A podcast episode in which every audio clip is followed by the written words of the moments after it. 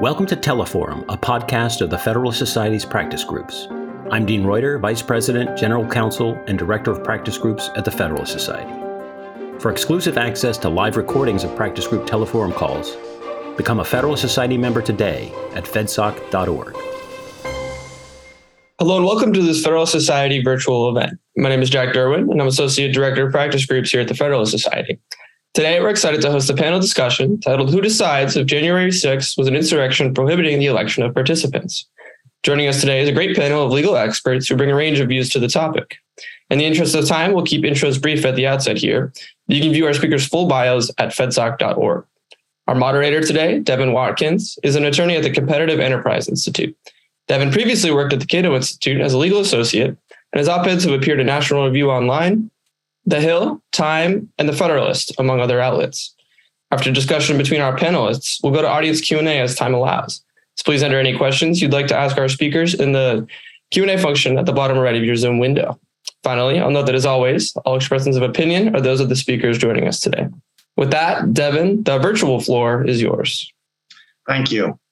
Uh, we have three very experienced uh, attorneys with us today to help discuss the disqualification clause, or also called the insurrection clause, that uh, generally prohibits someone from holding federal or state office if they have sworn an oath to defend the Constitution and then commit uh, insurrection or rebellion or uh, give aid and comfort to the enemies of the United States.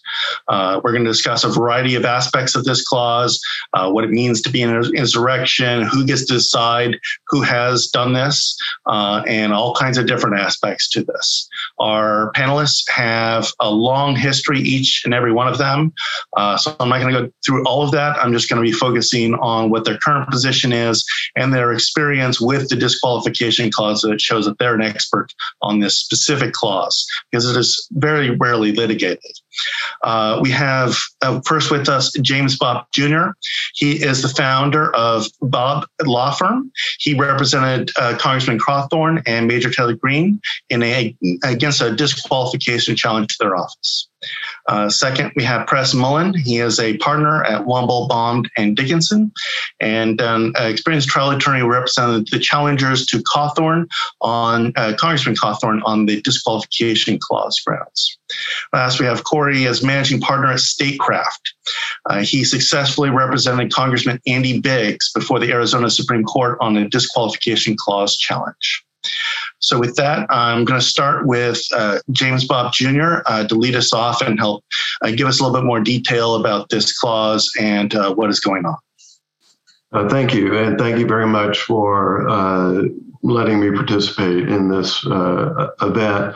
Uh, of course, I represented two different congressmen, uh, Cawthorn and Greene, in their separate challenges to their candidacy for re-election. Uh, uh, Congressman Cawthorn uh, was, of course, su- subject to a voter challenge in through a state procedure, and this is available in every state.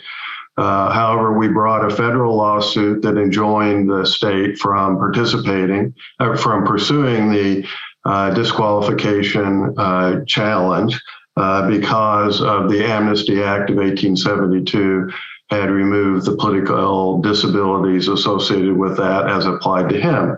Uh, he then lost the primary, but we kept that challenge off his back. Uh, and then the Fourth Circuit, in a moot case, uh, decided it anyway and um, uh, disagreed uh, with the district court on the Amnesty Act. Regarding Marjorie Taylor Greene, it was kind of the flip side. Uh, same uh, state challenge uh, to her candidacy uh, at being disqualified. Uh, we brought a federal case, which uh, uh, our preliminary injunction was denied. As a result, we went through the state procedure, uh, had a hearing. Uh, the voters tried to put on a case. The administrative law judge found no evidence, zero, zero, zero evidence uh, that she engaged in an insurrection. Uh, so we won this, the case in state uh, under uh, in the hearing and then in the subsequent appeal uh, in state court. Uh, and we are now awaiting eleventh Circuit decision on our constitutional challenges to uh, this whole process, including applying uh, Section three. Uh, you know, this is a national effort uh, that has been brought by a group called Free Speech for People. They have brought this against dozens of uh, U S senators, congressmen, state reps, local public officials, the vast majority of which had absolutely nothing to do with the attack upon uh, the Capitol, but seemed to be uh, particular targets of liberal distaste. Uh, and uh, they have already filed letters uh, with every Secretary of State Uh, to uh, claiming that Trump uh, is an insurrectionist as a result of January sixth and uh, should be denied uh, candidacy in every state. Uh, so this is uh, something that uh, uh, will need several wooden stakes in, in the heart, probably, uh, in order to uh, to stop this misguided effort uh, and probably several years of litigation and chaos. Uh, this is a classic example of liberal exa exaggeration uh, where they weaponize an issue that, to attack their opponents and democracy. Uh, they take something which, my, in my opinion, uh, uh, was bad enough, which was a despicable attack on the U S Capitol, and they turn it into a lie. And the lie is that there was an insurrection uh, on that day. They deploy this lie then to undermine democracy by trying to remove people from office, preventing them from being candidates uh, for office, uh, thereby stripping the voters of their right to elect their representative people and empowering uh, bureaucrats, lawyers, and judges with the power to select Uh, who's going to be in public office. Now, the problem that uh, Congress and the American people dealt with with Section three of the fourteenth Amendment was that after the Civil War, the Southerners were still electing Confederate leaders uh, to public office, including uh, Congress. And uh, the uh, Republicans uh, in the Congress Uh, objected to this and uh, ultimately led to Section three of the four, uh, fourteenth Amendment. It provides in relevant part that no person shall be a senator or representative, ex and then et cetera, hold any office, civil or military, et cetera, under the United States or under any state who, having previously taken an oath as a member of Congress or officer or et cetera, to support the Constitution of the United States, shall have engaged in insurrection or rebellion against the same. Uh, uh, in other words, they cannot take office. Uh, if you've sworn an oath, you engage in uh, insurrection or rebellion, you cannot take a subsequent oath uh, to uh, in order to take office. The last sentence, importantly, is that Congress may, by a vote of two-thirds of each house, remove such disability. Now, this has several key aspects to it, uh, one of the most important of which, of course, is that it has both retroactive and prospective effect. So the way it is wording, it would affect uh, both uh, uh, what happened uh, in the Civil War. Uh, the people who, prior to the Civil War, were had taken an oath, uh, then engaged in insurrection, could not then become, uh, uh, uh, uh, could not take a subsequent oath, uh, and it had a prospective effect. If this occurred in the future, then it would be applicable. Of course, the most important words are engage and the word insurrection, both of which were very narrow. There was an attorney general opinion uh, in eighteen sixty-seven of those exact words, where engage is an overt, direct act, uh, not uh, uh, uh, mere disloyal sentiments or expressions uh, are not sufficient. Uh, and secondly, uh, insurrection is a domestic war, Uh, as the Attorney General in eighteen sixty-seven described it.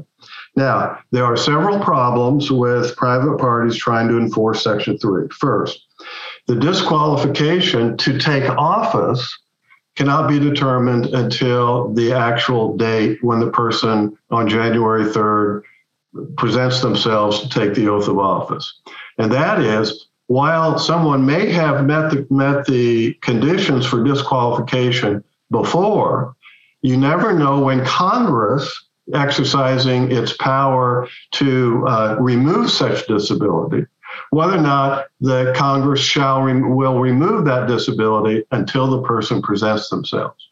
So you cannot use Article three to say, well, you can't run for office, which is what the voters are doing here, uh, uh, because uh, when you show up for uh, to be sworn in, you cannot take the oath because you don't know in the meantime whether or not Congress will remove uh, that disability. So it cannot be used as a weapon against somebody being a candidate uh, for office.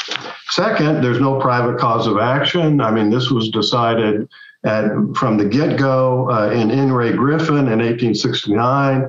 Uh, then Chief Justice Chase, uh, operating as a circuit justice, uh, held that uh, there was uh, no private cause of action uh, for a, uh, cl- a claim under uh, the uh, Section three of the fourteenth Amendment, Uh, because only Congress can provide for such co- uh, private cause of action. Uh, this is, uh, of course, continues to be true, as we know in the Armstrong case re- recently decided by the Supreme Court. They said that, look, just because something's in the U S Constitution uh, doesn't mean you have a private cause of action. Uh, private cause of action has to be specifically provided for. If you, if you as a private party is going to use a provision of Congress against another private party. And then in a footnote, they said, well, but of course, if a state uses uh, or the government uses, uh, is pursuing you and you have a defense under the Constitution, uh, uh, then you can, of course, always assert that, which is what we are doing on behalf of Greene and Cawthorn. Uh, and then finally, uh, the amnesty, or the fourth, third, the Amnesty Act of eighteen seventy-two removed this uh, this disability uh, when uh, the uh, Congress uh, said uh, that uh, said that uh, they were removing uh, from uh, a large category of people all the political disabilities imposed by uh, the third section of the fourteenth Amendment are hereby removed from all persons whatsoever. Well, Cawthorn, Greene are all persons whatsoever, and their disability has been removed. Finally, uh, employing uh, Section three to prevent a person from being a candidate for office uh, abrogates the Cong- Congress's sole authority under Article one, Section three to judge the qualifications of its own members. Because if you remove Greene, she's not can't run in the general election. She's not elected. Uh, Congress is deprived of the opportunity to judge for themselves whether or not Section three uh, disqualifies her, and that uh, and that is contrary to the Constitution. There's lots of other problems, some of which Corey will talk about, uh, but this is really a terrible, misbegotten effort that could create the most enormous chaos in the history of the United States elections. If we have a candidate for president of the United States, they're challenged in every state on whether or not he or she can be on the ballot. Uh, this is the most the most direct attack on our democracy, on the right to vote, on the ability of the American people to function, to uh, have a representative democracy uh, short uh, of the Civil War. And uh, it's despicable. And uh, while the attack on the Capitol was despicable, this is a despicable response. Okay. So our next uh, presenter is going to be Press Mullen. Thanks, and um, thanks for having me. Uh, this is not my uh, uh, normal venue, but uh, I'm here and uh, happy to re-engage with uh, my friend, Mister Bopp, and uh, uh, learn learn about these things. Um, You know, I think what you heard from Jim was sort of a, uh, a wholesale um, condemnation of uh, of what's going on here. But I think the problem is this is something uh, that is not a creation of of some uh, liberal cabal. This is something that was put into the United States Constitution in eighteen sixty-eight. And a determination was made at that time uh, as to uh, who would be appropriate to serve in these various positions. And that determination uh, essentially said that uh, if you fit into this narrow category of persons who had sworn an oath to the United States, then engaged in insurrection or a rebellion against the United States, you couldn't come back and hold office. And that was a determination made uh, in the fourteenth Amendment and is not dissimilar from other determinations that are made in the Constitution regarding the qualifications of candidates, such as that they should be citizens, such as that they should be, if they're going to be members of the House, twenty-five years and older, with other age restrictions applying to the senators and presidents. So these are not things uh, that um, uh, you know arise from a liberal cabal. These are things that arise from the United States Constitution, like it or not. And you know, if if people want to argue that there is bad public policy embodied in Section three, that in fact people who do engage in insurrection and rebellion, having previously sworn a, sworn an oath not to do that, ought to be allowed to continue to serve in office, then that's something that's going to require an amendment to the Constitution. I can promise you, despite the gloom and doom that was painted, and I'm really just a lawyer in North Carolina, this is not my job. Some people came to us who really were not fans of their congressman, Madison Cawthorn, and they were not all liberal Democrats. In fact, when all was said and done, Madison Cawthorn had very few friends among Republicans, Democrats, or unaffiliated voters because of the way that he conducted himself as a member of Congress. But I can absolutely promise you that no letter has been filed with the Secretary of State of North Carolina stating that um, Mister Trump is not eligible to run for office. So, you know, sort of looking a little bit more at kind of the historical basis here. And I think this will give a broader and I think really more accurate historical picture. Um, and again, you know, my experience is limited to North Carolina with what we did here with respect to Cawthorn, but North Carolina would not be a state in the Union today had it not explicitly agreed to enforce Section three of the fourteenth Amendment. And the fact is, the fortieth Congress on June twenty-fifth, eighteen sixty-eight, by a two-thirds majority in each house, and over the objection of then President Andrew Johnson, passed a law, fifteen Stat seventy-three, that was entitled An Act to Admit the States of North Carolina, and there were six others, to representation in Congress.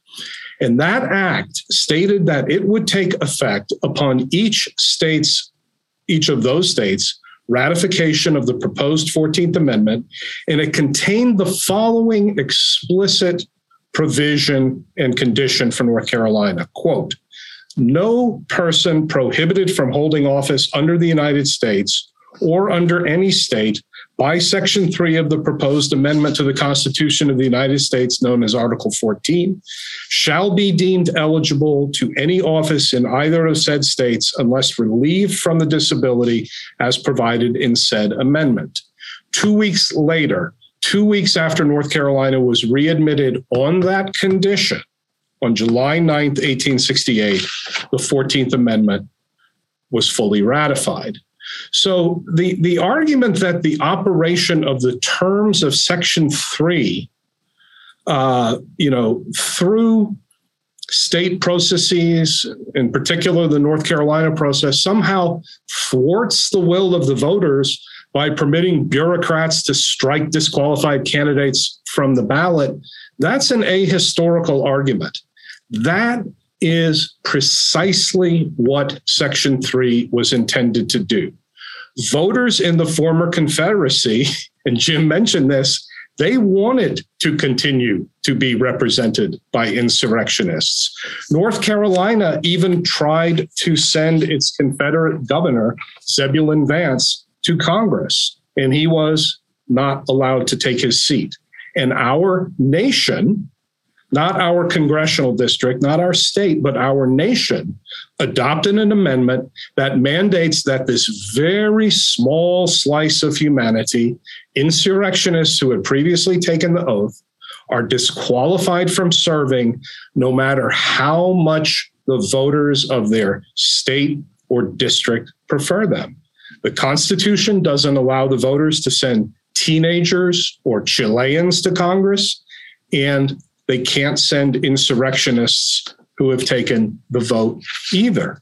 And so we've had this process, uh, uh, you know, in North Carolina through a challenge process, and uh, with respect to Cawthorn, and the case was, um, Mister Bopp contended was mooted. It actually wasn't mooted in the sense, the legal sense of the word, and uh, the determination was made that the Amnesty Act did not apply to Mister Cawthorn.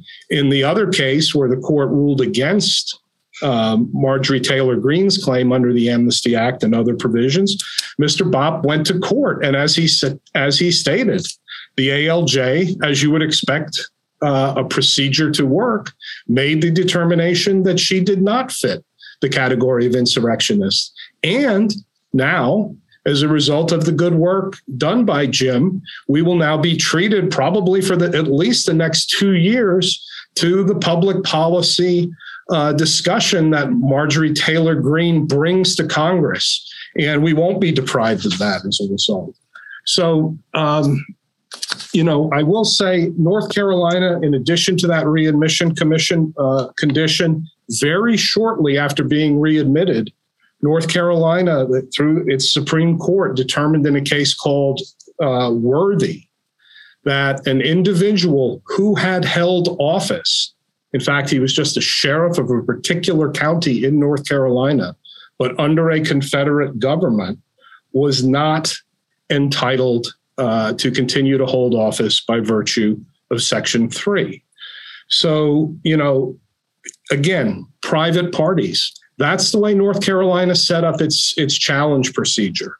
If someone wants to run for Congress, or frankly, any office in North Carolina, uh, it's utterly amazing. I, I'd uh, encourage you to check out the form that you have to fill out in order to run for Congress in North Carolina. You basically have to put your name and address and sign it. Uh, you don't have to aver that you are a citizen, which is obviously a requirement uh, under the Constitution. You do not have to aver that you are a citizen of the state, which is a requirement under the Constitution. And North Carolina has chosen, uh, as one of the fifty states, that the way that it will police this is by allowing the candidates to submit a very sort of sparse form that doesn't require them to say very much or do very much. And then there is a procedure for challenging it. And it is a procedure that involves voters from the particular district, or could be voters from anywhere in the state for a statewide office, to essentially lodge a challenge on a verified complaint. Uh, and then the candidate needs to come forward and say, I'm twenty-five years old.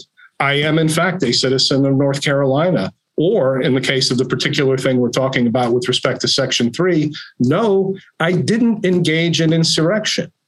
And the fact of the matter is there are thirteen congressmen in North Carolina, seven Republicans, six Democrats, and only one of them would have any difficulty in making the minimal amount of proof that I assume none of us on this call would have any difficulty making, that we have not engaged in insurrection.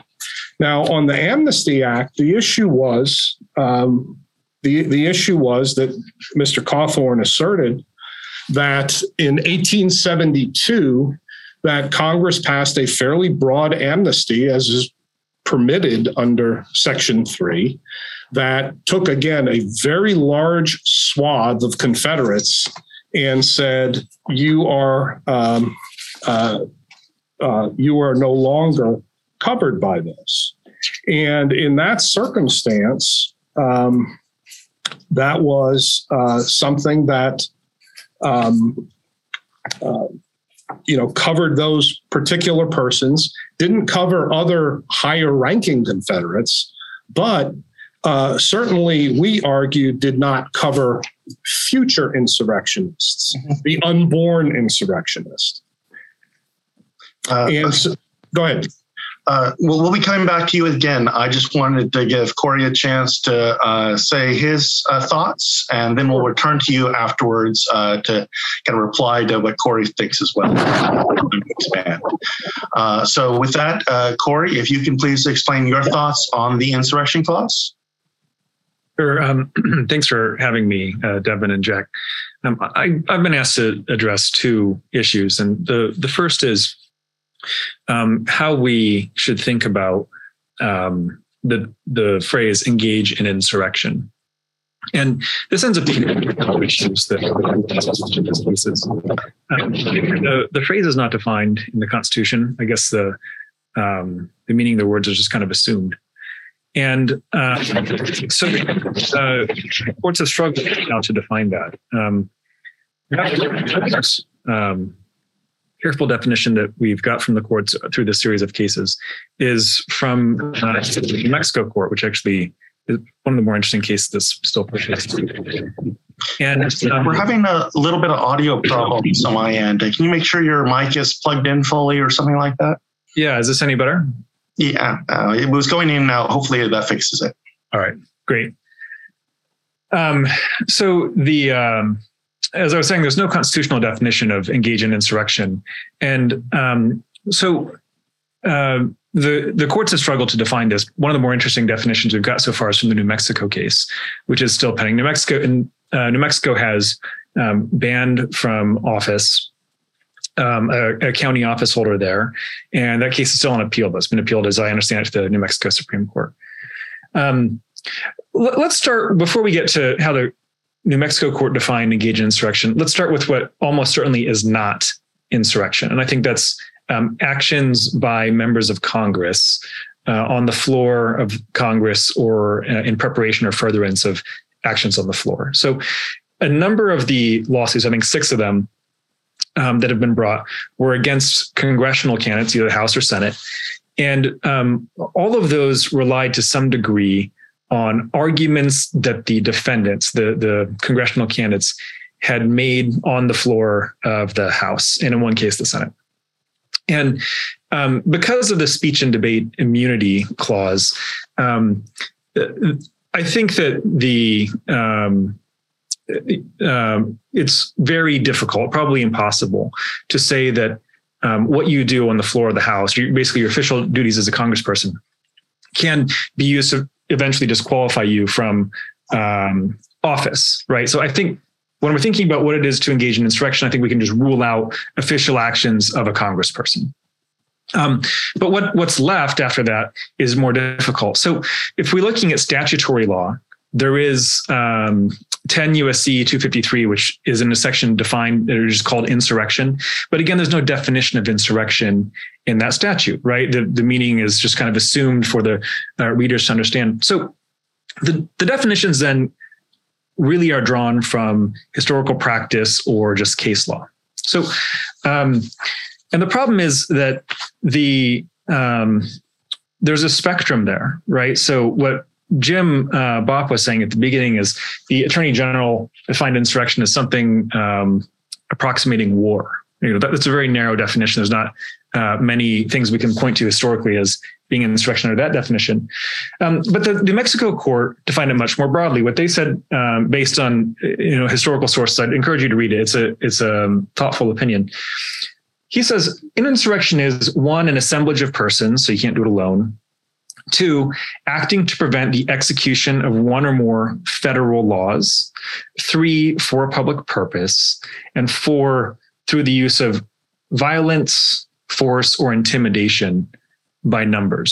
Now, that's that's good insofar as it goes, but once you start thinking about it, it, in, it includes a lot of things, right? So the um, occupation of downtown uh, Seattle may well count. The burning of um, post offices uh, in protest of um, police uh, violence, you know, may well count.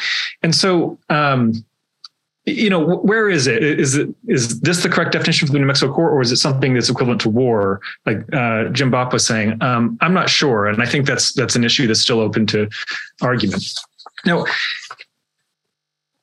the, the further point though, is that it's not enough to have been proximate to an insurrection. You have to have engaged in insurrection in order to be disqualified. And so let's assume for purposes of this conversation that January sixth was an insurrection, that, you know, whatever the definition, January sixth was that. You can imagine someone who thought they were going to attend a, a speech, and they were there on Capitol Hill on January sixth, um, but sort of, you know, blindly walked around unaware that um, people were transgressing laws. Uh, maybe that would be difficult. It sort of depends very much on the uh, person's perspective. But it's not enough to be present. You have to engage, says the Constitution. So um, uh, as Jim Bopp said, um, the Attorney General's previously said, it has to, it can't be words or sentiments, it has to be acts. But I'm not sure that if pressed, the court would agree with that. Like if, what if the words you um, use are urging action by others? Well, that may be sort of aiding and abetting your conspiracy liability in a criminal sense. And so um, perhaps words are enough if it's inciting an insurrection. That's not been decided yet. And I think the um, of all the cases that have been brought so far, the only one who's lost, this guy in New Mexico, still on appeal, had the most direct connection to violence of anyone. So the, the congresspersons were, the allegation of insurrection arose from them acting on the floor of the Congress. That apparently wasn't enough. But the person in New Mexico apparently was um, urging others to act.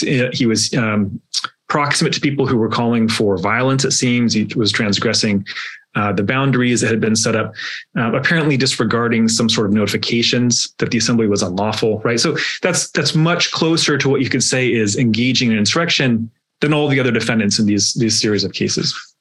Um, all right, so... Um, hopefully that that teases out a little bit more like what it what it means to engage in insurrection. I think there's still room for argument on that in the, in the cases that remain. The second issue I've been asked to speak to is who decides, uh, you know, where is the proper forum for uh, proving a violation of the insurrection clause? Well, for congressional candidates, I think the answer is pretty clear. Um, the exclusive authority to decide the qualifications of members of Congress is vested in the Congress. And so um, for, you know, the six congressional cases that have been brought, it seems like those people should have been able to proceed to the ballot. And if they win, ha- have the issue raised and litigated before Congress actually seats them. For the others, though, for all the others, as uh, Press points out, for example, the North Carolina state candidates, um, uh, the argument is this. From the defendants of these cases, they say, this is a federal law. If you're going to have private enforcement of it, you, Congress must create a private right of action to enforce the federal law. You can't have a state statute creating a, a private right of action to enforce federal law. And then on the other hand, um, you, you have, you know, Press and his uh, peers arguing that um, surely if there is someone who engages in insurrection against the United States, and enforcement of that provision has been a, a condition of admitting states to the union, there has to be some way of enforcing it. And so in New Mexico, for example, where they disqualified um, the candidate, the court there did that under their quo warranto statute. Every state has one of these, and it basically says you can you can sue to throw out of office, eject from office, someone who lacks the necessary qualifications. And so um, there is no federal statute creating a private right of action under the insurrection clause. But um, at least in one case, they have found that the state Um, quo warranto statute is enough to create a, a private right of action. And that, that's kind of like the fault line of um, how that argument breaks down. I will point out that on, on the defendant's side of this, the idea that there must be a federal private right of action created, there is the Griffin case from eighteen sixty-nine, which, as uh, Jim points out, was decided by the then Chief Justice writing circuit. So it's a very unusual lower court case written by the Chief Justice. And he he found, for what it was worth, that The you you must have a federal private right of action created um, in order for there to be private enforcement of this. There there is a criminal statute. The government can enforce insurrection cases, or can you can disqualify people from office based on a uh, a criminal prosecution. But so far, no uh, uh, federal right of action created by Congress. Well, um, Devin, I think I've talked too long, and so I'll, I'll okay. yield back to you. Thank you. So um, with that, I'm going to return to Press Mullen uh, to respond to uh, Corey on the uh, insurrection clause or the disqualification clause. Yeah, I, I, um, uh, I think Corey makes some some very good points, and I do think that this law is is going to need to be um, is going to need to be litigated and determined in these various forums. I'll tell you from my perspective, um, it, you know. What happened on January sixth, and from the perspective of my clients who swore out uh, challenges against Cawthorn, it was a violent insurrection for the purpose of trying to prevent the peaceful transfer of power after a legitimately certified election from one administration to the next. And those are not my words. Those are the words of Senate Majority Leader Mitch McConnell from February eighth, twenty twenty-two. I would also say that on August fifth, twenty twenty-one, Congress passed Public Law one seventeen dash thirty-two, uh, which was uh, a law to award the Congressional Gold Medals to the United States, uh, four members of the United States Capitol Police. And in that public law, Congress made the following finding in Section one.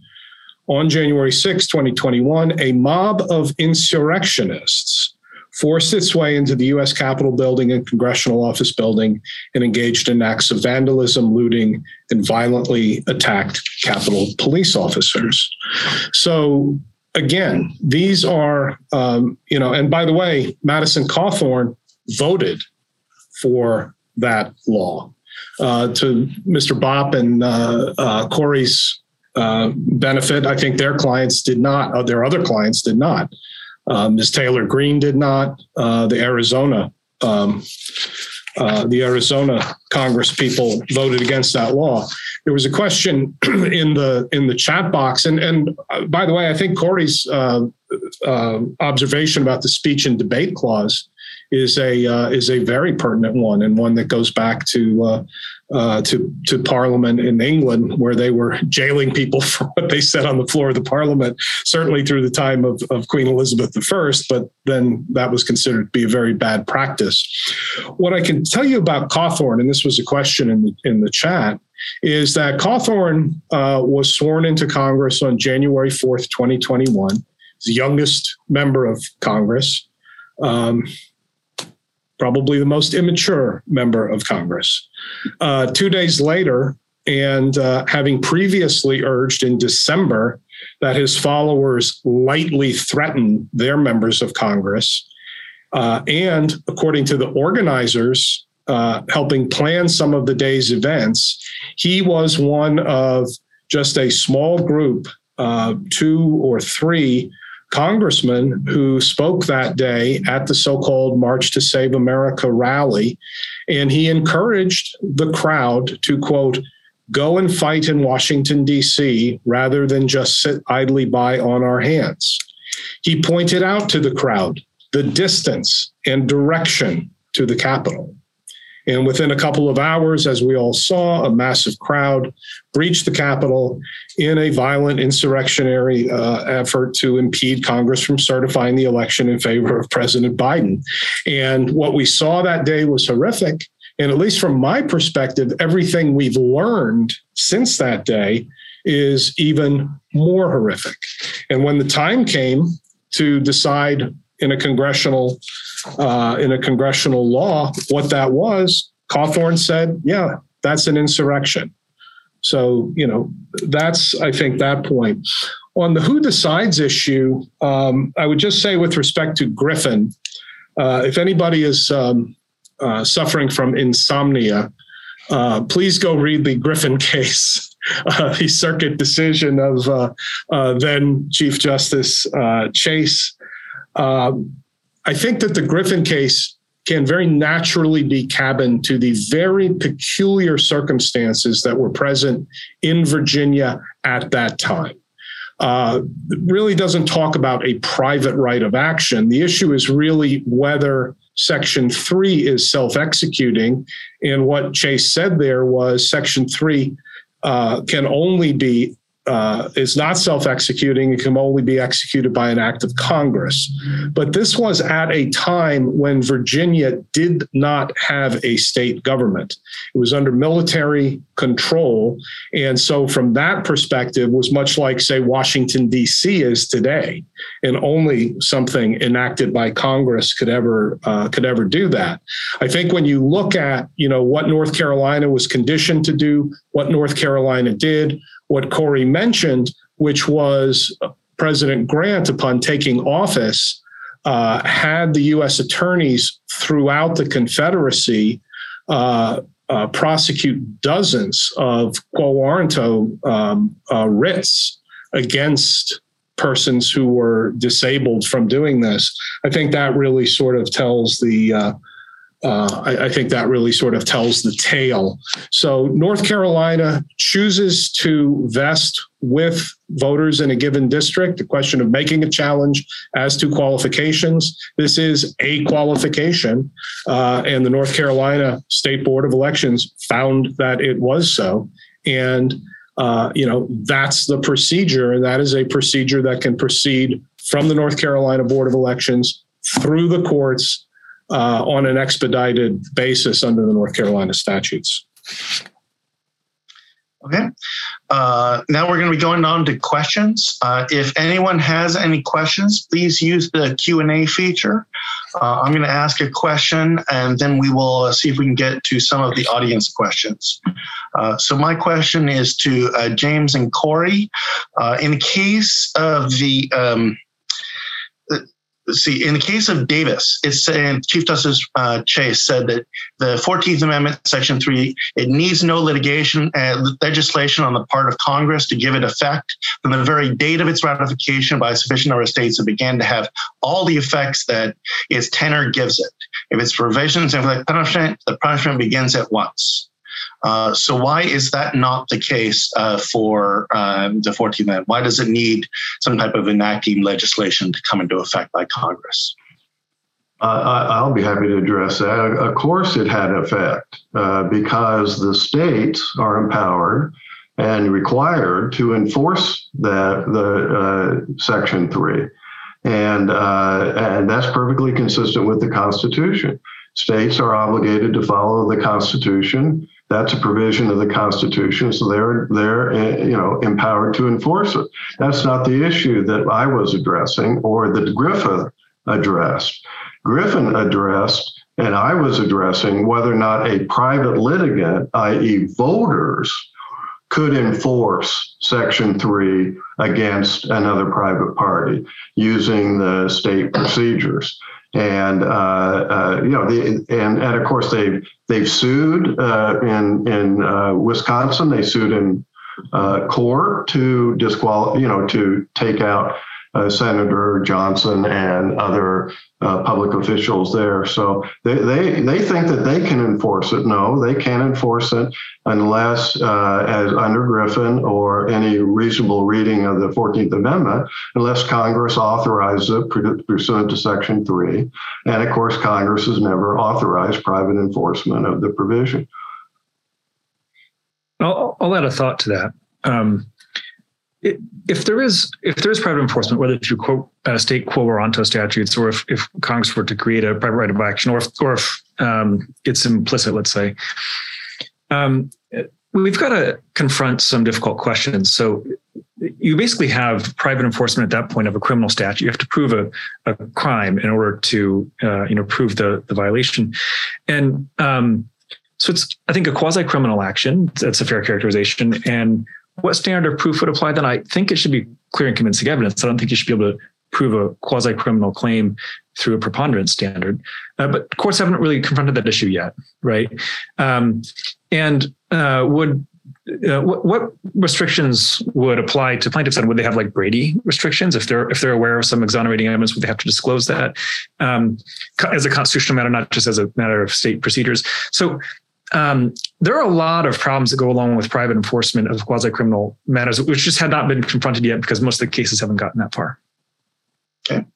Uh, the next question comes from the audience. Um, he, he asks, rather than case-by-case litigation involving dozens of individuals or perhaps dozens of different states all around the country, so maybe some deciding one way or another, how, how do you see this being resolved uh, in some type of consistent forum?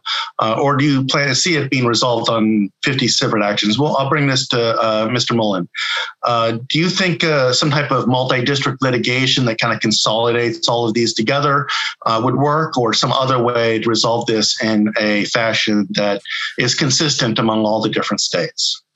Yeah, that, that's a good question, and I really don't know the answer to it. You know, I do know that I'm not going to be representing a uh, uh, class of putative uh, insurrectionists who want a declaratory judgment that the statute is unconstitutional in some way. I will say this, and it, and it sort of goes, I think it follows on from your, your previous question, uh, you know, which I think is broadly sort of addressed to the issue of who decides. Um, it's, it's very typical. Um, and uh, particularly with respect to um, presidential candidates on the ballot, for these to be considered to be state issues in the first instance. And, you know, there are any, you know, there are cases in the tenth Circuit, cases in the ninth Circuit uh, that all deal uh, that all deal with with these issues. And I think, you know, I, I think the states should be free to enact, uh, in the first instance, their own procedures about uh, how a candidate may qualify and what a candidate must satisfy in order to do that. Uh, in North Carolina, if you're not an eligible voter, you can't run for office. If you have a pending felony conviction, you would not be an eligible voter. If somebody put their name on the ballot, Uh, through what, as I described to you, is a very simple North Carolina procedure of filling out a form that would take all of five minutes uh, and had been convicted of a felony. I think that's something that a state is entitled to do, to keep a felon off the ballot the same way you would keep a felon from voting. Okay. Uh, the next question from the audience was, how close to the line would engaging in protests where some uh, are violently attempting to uh, interfere with uh, United States Supreme Court decision-making rather than Congress? Uh, I know we uh, have uh, some Uh, rowdy protests outside of judges' homes right now. And at least last term, the Supreme Court had to put up some very high fencing to keep out people uh, from the court. Uh, and we know, uh, for instance, Schumer uh, came out and said to the uh, justices, you know, you will reap the whirlwind if you do that. And some interpreted that at least as rather hostile views, and perhaps uh, at least one individual attempted to actually assassinate a Supreme Court justice. Um, You know, and some have argued that it was based on some, uh, you know, uh, some of the speech that Schumer and others had done. Where does it kind of cross the line into insurrection? Uh, I assume Schumer is n- not on the line of insurrectionists, but how much further does it have to go before there's like protests or violent protests or pushing against Supreme Court police to have it can be also considered an insurrection? Uh, it's uh, there's a lot of First Amendment protections to speech, including what people would call incitement speech. Uh, there's been a series of cases in the Supreme Court, one the N double A C P, uh, where there have been very specific threats made by, in this case, an N double A C P official, very specific threat. Uh, that uh, they, they were going to be victims of a crime, that, that, that they were going to come for them. Uh, if uh, they didn't, you know, uh, observe the boycott or whatever, whatever the issue was in the case.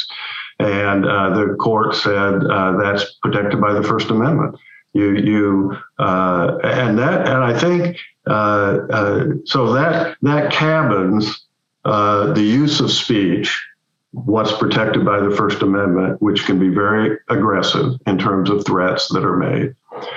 And and uh, so that's off off limits, all right. As Corey said correctly, with speech, you know, speech and actions on the floor of Congress, that's off limits. And and then now we got to deal with the word engage. Okay, engage is not a, a word of speech, as uh, Uh, the Attorney General said uh, the in eighteen sixty-nine, uh, but direct over a direct overt act. Now, a direct overt act can be, for instance, the commander of a, a brigade of Confederate soldiers telling them to hit, you know, to attack the Hill. I mean, that's speech.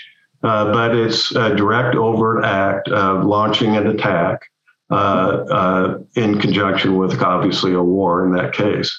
Uh, so, but that's a very narrow category, okay? Because if, if engage doesn't mean conduct, what in the world would it mean, okay?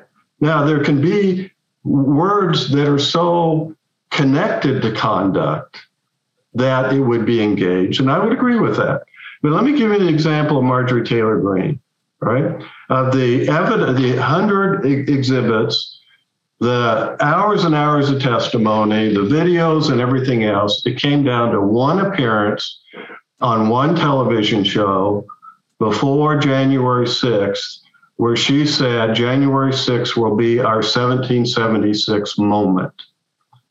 Now, that was a phrase that was being used by the members of Congress who were going to object to certain the electors, okay, and uh, the, whether or not those votes should should count in, in Congress. And that's what they were being prepared for. What you don't know, and probably no one on this call knows, is that there was this fringe group over here that created a secret seventeen seventy-six project, which involved uh, uh, a protest at the Capitol at the time of the uh, counting of the votes. So that secret, so, and they called that, and they're correct, that's a code word, right? In other words, a word that every one of us would associate with the most important year in the history of our country, our independence, with a fringe group's project regarding January sixth and the uh, Capitol. That was the only fact. Now, insurrectionists need to be charged with a crime. By the way, no one who had, was involved in the attack on January sixth, as despicable as it was and as violent as it was, not a single one was had been charged with engaging in an insurrection. The closest you get to that is uh, uh, is sedition. Sedition is a much broader term, and it is not engaging in an insurrection. So not even the F B I and the Justice Department that have people who are actually doing things that are uh, uh, unlawful have ever had the gall, the audacity, or to take political hyperbole to that extent of actually charging one with a crime. Marjorie Taylor Greene, on the day of January sixth, was on the floor of the United States Congress doing her constitutional duties when the attack occurred. To her great surprise and terror, they thought, you know, who, who's attacking the Capitol? Is my life in danger? You know, she's texting her family about her life being in danger because people are attacking the Capitol. So she is charged with engaging in an insurrection. It's not that insurrectionists shouldn't be punished. It is weaponizing a term and a process like this to go after your political enemies.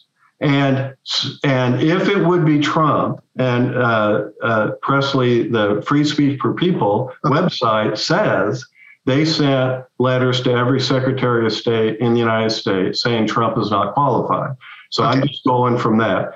It, can you imagine repeating Cawthorn and Green and uh, and the Arizona case uh, of, uh, throughout twenty twenty-four?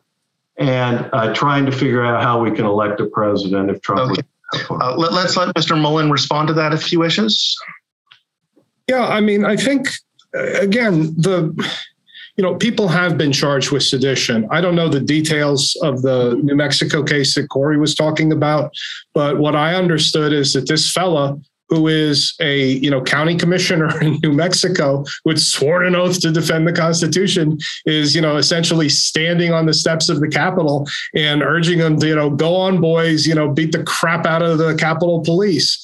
Uh, you know, the fact of the matter is, you know, it's it's all well and good to talk about Antifa, and I doubt many of them took oaths to the United States. It's all well and good to talk about pro-abortion, uh, pro uh, life or pro-abortion demonstrators that y'all do. But the fact of the matter is what happened on January sixth, you know, there are consequences from that. And, you know, in Jim's case, with respect to Marjorie Taylor Greene, it sounds like the system worked and she was found not to have engaged in insurrection, and good for her. But to the extent that there were others who were in there bashing in policemen's heads, looking to hang Mike Pence, looking to impede the government, engaging in sedition, which apparently Jim thinks is some sort of low-level crime with respect to the United States, there are consequences. And it wasn't liberal operatives who were doing that, unless, as some of these Congress people have said, oh, that was really just Antifa demonstrators on January sixth, but I know none of y'all believe that. Corey, did you want to uh, respond at all? Yeah, I, th- I think the original question was whether, um, you know, Supreme Court protesters may be crossing the line. Um, and let's just think about the elements of this, at least as the New Mexico court defined it. It's probably the clearest definition we have so far. Um, and I'm not sure it's correct, but it's re- reasonably clear. And one one of the elements there is numerosity. You, you can't have an insurrection alone. You've got to be part of a, a group. And so um, I don't think the guy who wanted to assassinate Justice Kavanaugh committed insurrection. He was alone. Mm-hmm. Um Uh, if it's correct that giving orders could constitute insurrection, then, like, you know, I guess you'd have some sort of argument for um, uh, Senator Schumer. Although I don't, I don't think um, you know, any court would find that constitute insurrection. You also have to be not just disruptive, but trying to uh, impede a governmental function, right? And so, showing up outside the Supreme Court and being like very loud and and and you know expressing disapproval isn't enough. You have to stop them from functioning in some way. Um, And so I um, I don't think that um, those examples are likely to be found by a court to constitute insurrection. There, there, so much of what's doing the work here is just an intuitive sense of what does an insurrection look like. And um, that's about the best authority we have at this point because the, the legal decisions are sparse. Okay. Uh, one of the questions was, can you review the Fourth Circuit ruling? Was it procedural, or did they find that Cawthorn was an insurrectionist? My understanding was that the Fourth Circuit ruled that the uh, Amnesty Act uh, did not apply prospectively. It applied retroactively, but not prospectively. Fourth Circuit may have been right or wrong on that, uh, but then they remanded back without actually deciding if Cawthorn was an insurrectionist. Now, Cawthorn lost his primary, so it effectively uh, ended that process, because it, it didn't matter anymore. Uh, but that's what the Fourth Circuit ruled. Is there anyone else that wants to discuss the Fourth Circuit ruling? No? Okay, uh, let's see. La- the last question currently on it, uh, on the list from anyone in the audience is, uh, why has no one been charged with the insurrection? Uh, if they have they been charged, and if so, with what? Uh, so uh, maybe Mister Mullen, why has no one been charged with insurrection? I mean, obviously, that's a that's an issue uh, well beyond anything that that I would have anything to do with. I represented a bunch of rank and file voters in North Carolina. I mean, a lot of things have been charged with respect to what happened on January sixth. Some of those include seditious uh, conspiracy. Some of those are obviously continuing to be investigated, and I don't think the charging is necessarily all done. Uh, and there are a host of things that have been done. And, you know, it's it, one of the things that's interesting to me is I don't know how many of those people who were doing what they did on that day, things that I think all three of us would agree were acts, you know, unquestionably acts. I don't know how many of them would fit the category of persons who uh, who would have sworn an oath. Um, you know, very few young people, for example, would have sworn an oath. Very few, you know, high school graduates uh, without, you know, proceeding on to college or law school will have sworn an oath. So I think it's I think it's sort of an astonishingly small number of people. I don't think this is going to be some kind of brush fire. I would be very surprised if that's the case. But I do think that, you know, the nation decided in eighteen sixty-eight that these people were not fit to serve in federal and state office. And I think that that decision continues to today. Okay. Well, with that, we're at uh, two o'clock and we're going to have to end. Uh, so I want to thank everyone for coming out today and having an interesting discussion. Thanks so much, Devin, and I'll echo your thanks for the rest of our panelists as well. And thank you for our audience for tuning in to today's event. You can check out our website, fedsoc dot org, or follow us on all the major social media platforms at fedsoc to stay up to date. With that, we are adjourned. Thank you for listening to this episode of Teleforum, a podcast of the Federalist Society's practice groups. For more information about the Federalist Society, the practice groups, and to become a Federalist Society member, please visit our website at fedsoc dot org.